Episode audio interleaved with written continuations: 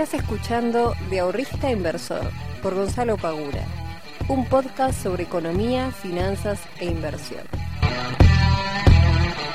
Muy buenas tardes, muy buenas noches y muy buenos días para todos y para todas. Bienvenidos y bienvenidas a un nuevo podcast de Invertir en Conocimiento. Mi nombre es Gonzalo, soy el fundador de IEC y responsable de traerte todas las semanas un nuevo capítulo para que puedas aprender un poco sobre economía, sobre finanzas, sobre inversiones.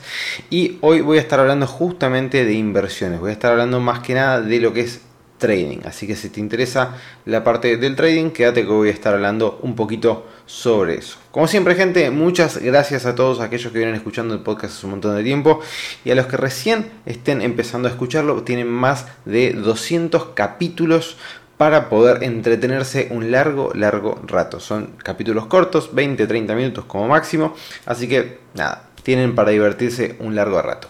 Bueno, vamos a ver gente qué es lo que estuvo pasando eh, vamos a hacer como siempre una, breve review de lo que es el, mercado de capitales. Porque tenemos, eh, ¿cómo se llama? Tenemos a Bitcoin en los 23.799 dólares. Está cercano, cercano a lo que son los 25.000, que es la primera resistencia que deberíamos encontrar más fuerte, que fue el máximo el high este, que tocó el día 14 de agosto. Así que tenemos que estar atentos a ver qué sucede cuando llega a ese punto, a ese máximo, a esa resistencia, para ver si logra quebrarla al alza o si hace un retroceso. Pero ahora se lo ve bastante, bastante fuerte. Y hoy lo que es el mercado norteamericano, eh, hemos tenido grandes noticias sobre lo que fue el, desempeño de algunos balances que estuvieron saliendo. Por ejemplo, el de Meta fue muy bueno y hoy estuvimos viendo cómo estuvo subiendo la acción de lo que antes era Facebook. Así que muy bien en ese sentido. Si ustedes miran, van a encontrar que, como había mencionado, la línea de tendencia bajista se logró quebrar por fin dentro de lo que es el Standard Poor's y lo que es el Nasdaq. Así que un muy buen día para los mercados eh, tradicionales, donde se está viendo un claro impulso alcista y por qué no esperar a que esto se transforme en un mercado alcista en el, por lo menos en el corto plazo y que termine con toda esta corrección que hizo durante todo el 2022 bajando un 20% el mercado norteamericano. Ojalá que empiece a darse esa, esa suba tan, tan ansiada.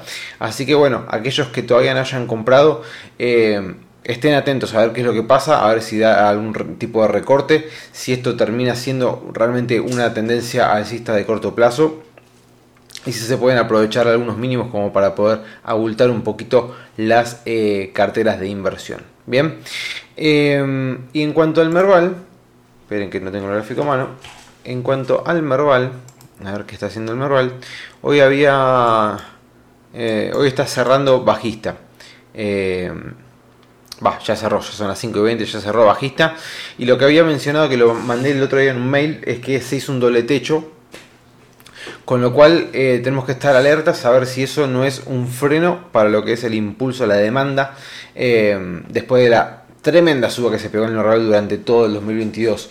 Recordemos que cuando hay una bajada tan fuerte como fue la de después de la toma de ganancia, cuando Massa hizo el anuncio sobre el tema de la recompra de bonos del Tesoro, eh, luego de ese anuncio se hizo dos días de una toma de ganancias. Se recuperó eso, pero ahora de vuelta están retrocediendo las acciones.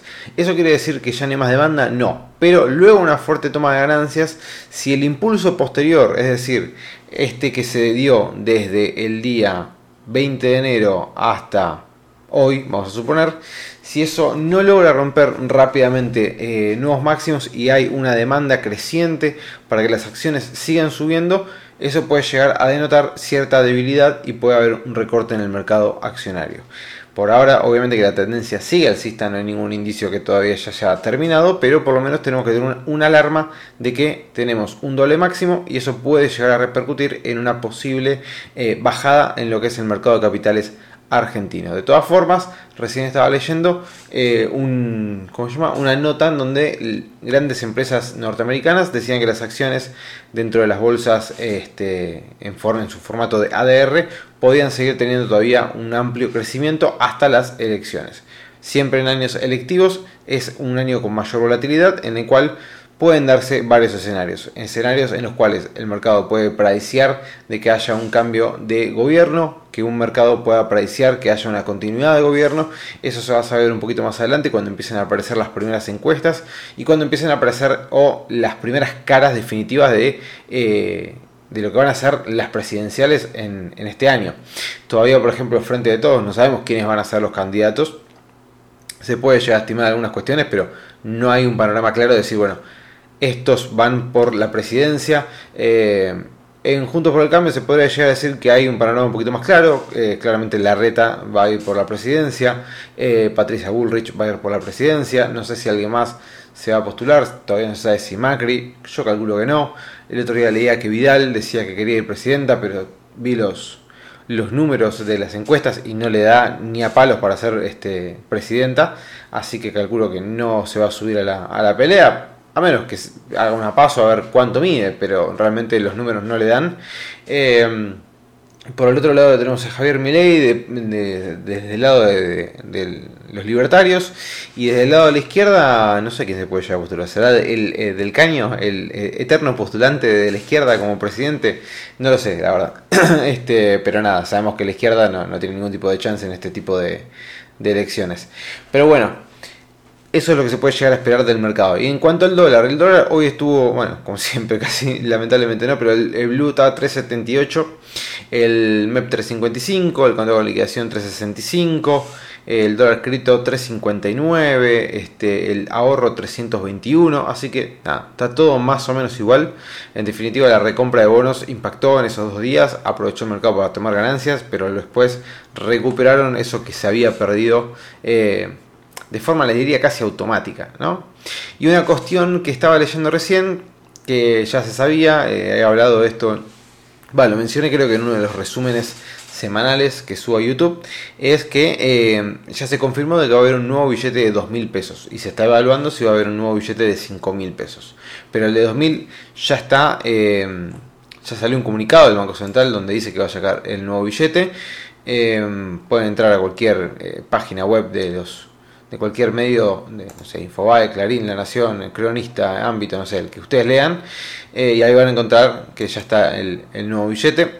Se, sale de lo que es el, formato de animales dentro de lo que son los billetes, por lo que veo, este, y vuelven las personas en los billetes. Así que, nada.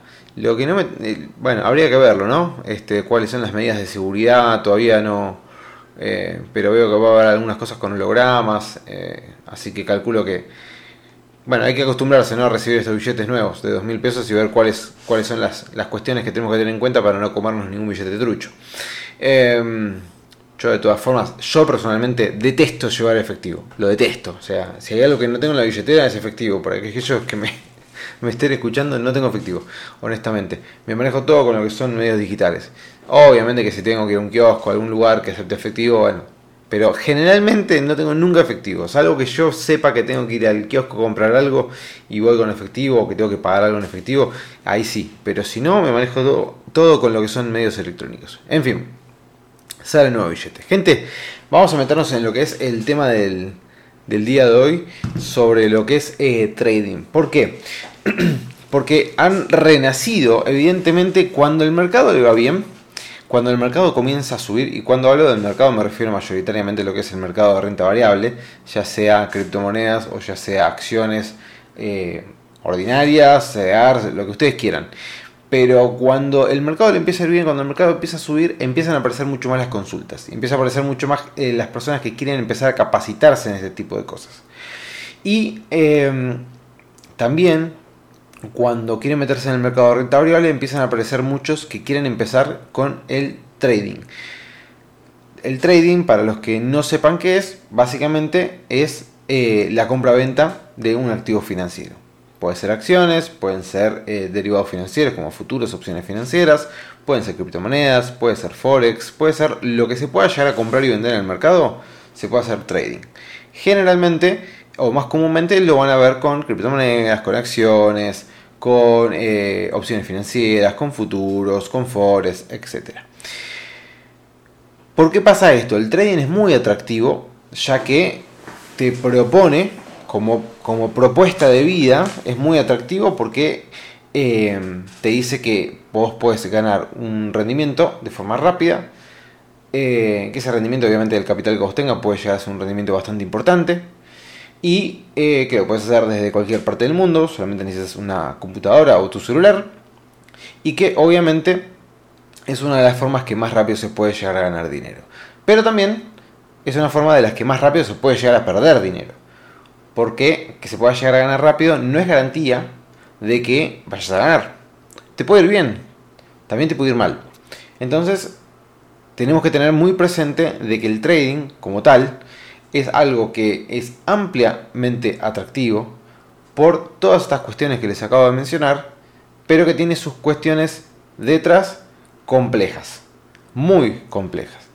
Y con complejas me refiero a psicológicamente complejas, más que eh, estratégicamente. Porque uno podría leer un montón de libros que son súper interesantes y que realmente pueden llegar a aportarte una buena estrategia de inversión, pero el factor humano, el factor mental es el que generalmente termina haciendo que una gran cantidad de personas entren al trading y así como entraron se vayan automáticamente. La gestión de dinero también es una, una pata muy importante de la cual hablo bastante dentro de lo que son los cursos de la academia, porque gestionar bien el dinero también te puede llegar, si vos no tenés un win rate muy amplio, no sé, suponete que vos tenés eh, un win rate de 50, ¿no? 50% de las, eh, de las operaciones que vos abrís las ganás, perfecto.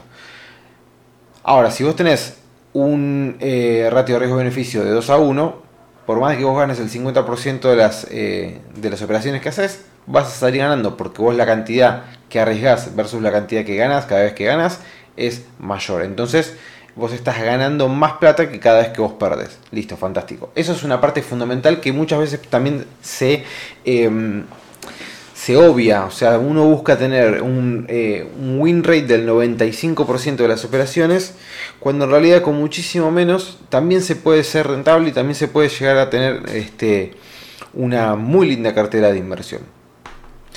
Em, eso por un lado. Por el otro, y es a lo que quería hablar en el día de hoy. Si vos querés aprender a hacer trading, o si vos querés directamente a meterte a hacer trading, está perfecto. Lo que yo te puedo llegar a recomendar es que no te metas a hacer trading en una cuenta eh, de inversión con dinero real. Por lo menos por varios, varios, varios meses. Em, por dos motivos. Uno, por el motivo más evidente que es no vas a arriesgar tu plata al momento de empezar a practicar. Porque vos podés hacer todos los cursos que yo tengo en la academia. Vos podés verte todos los videos de los youtubers financieros que puedes llegar a encontrar. Vos podés leerte todos los libros de trading del mundo. Vos puedes hacer lo que vos quieras. Puedes capacitarte full, full, full 24 horas.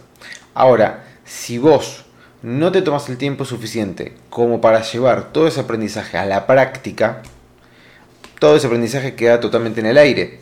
Y el tema es que la práctica, cuando vos pasás del libro a la realidad, hay un abismo impresionante. Y obviamente se te va a llenar el culo de preguntas porque vas a encontrarte con un montón de cosas que los libros no te las responden. O sí, pero por más de que te las respondan, vos haces omisión de esa respuesta y te enfrascas en tu eh, propia eh, en tu propia vorágine de ideas que te pueden llegar a estar eh, dando vueltas por la cabeza mucho tiempo hasta que encontrás que la única falla que tiene tu sistema sos vos mismo.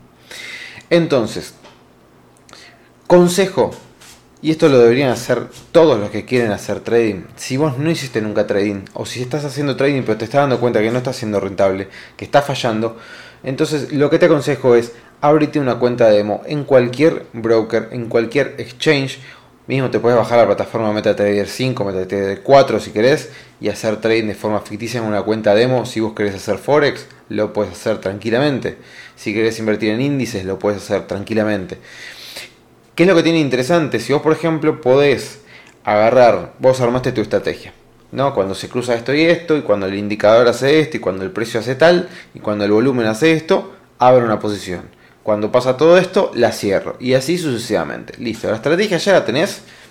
En un mes, la estrategia la puedes moldear. Tranquilamente, no hace falta mucho más tiempo de eso. Si vos tenés en un mes la estrategia, la segunda parte es ponerla a prueba. Cuando vos la pones a prueba, si la pones a prueba con tu plata, y si vos empezás a tener operaciones negativas, difícilmente vayas a tener éxito. ¿Por qué? Porque lo más difícil de todo es asimilar de que indudablemente vos vas a tener operaciones que van a ser perdedoras. No vas a poder nunca acertar el 100% de las operaciones. Y por más de que vos vengas acertando el 80% de tus operaciones, ese 20% que vos estás cerrando te va a comer la cabeza y lo más probable es que cometas muchos errores. A menos que tengas una mentalidad realmente muy disciplinada, es lo más, más difícil de poder asimilar al momento de hacer trading. Entonces, lo que vos podés hacer o lo que deberías hacer una vez que vos tenés la estrategia es tomarte unos cuantos meses, armarte un plan de estudio, pero un plan de estudio en función de la práctica, ¿sí? O sea, pasar de la teoría a la práctica y decirte, bueno, yo voy a hacer todos los días dos horas de trading en la plataforma TradingView. Voy a aprovechar que tengo la posibilidad de eh, agarrar la herramienta de repetición, volver hacia atrás, ver el gráfico como este, desde el punto que yo quiera y empezar a analizarlo desde ahí. Bien. Entonces, vos puedes tomarte varios meses, 2, 3, 4, 5, 6, 7, un año, lo que vos quieras, lo que te haga falta, y empezar a practicar.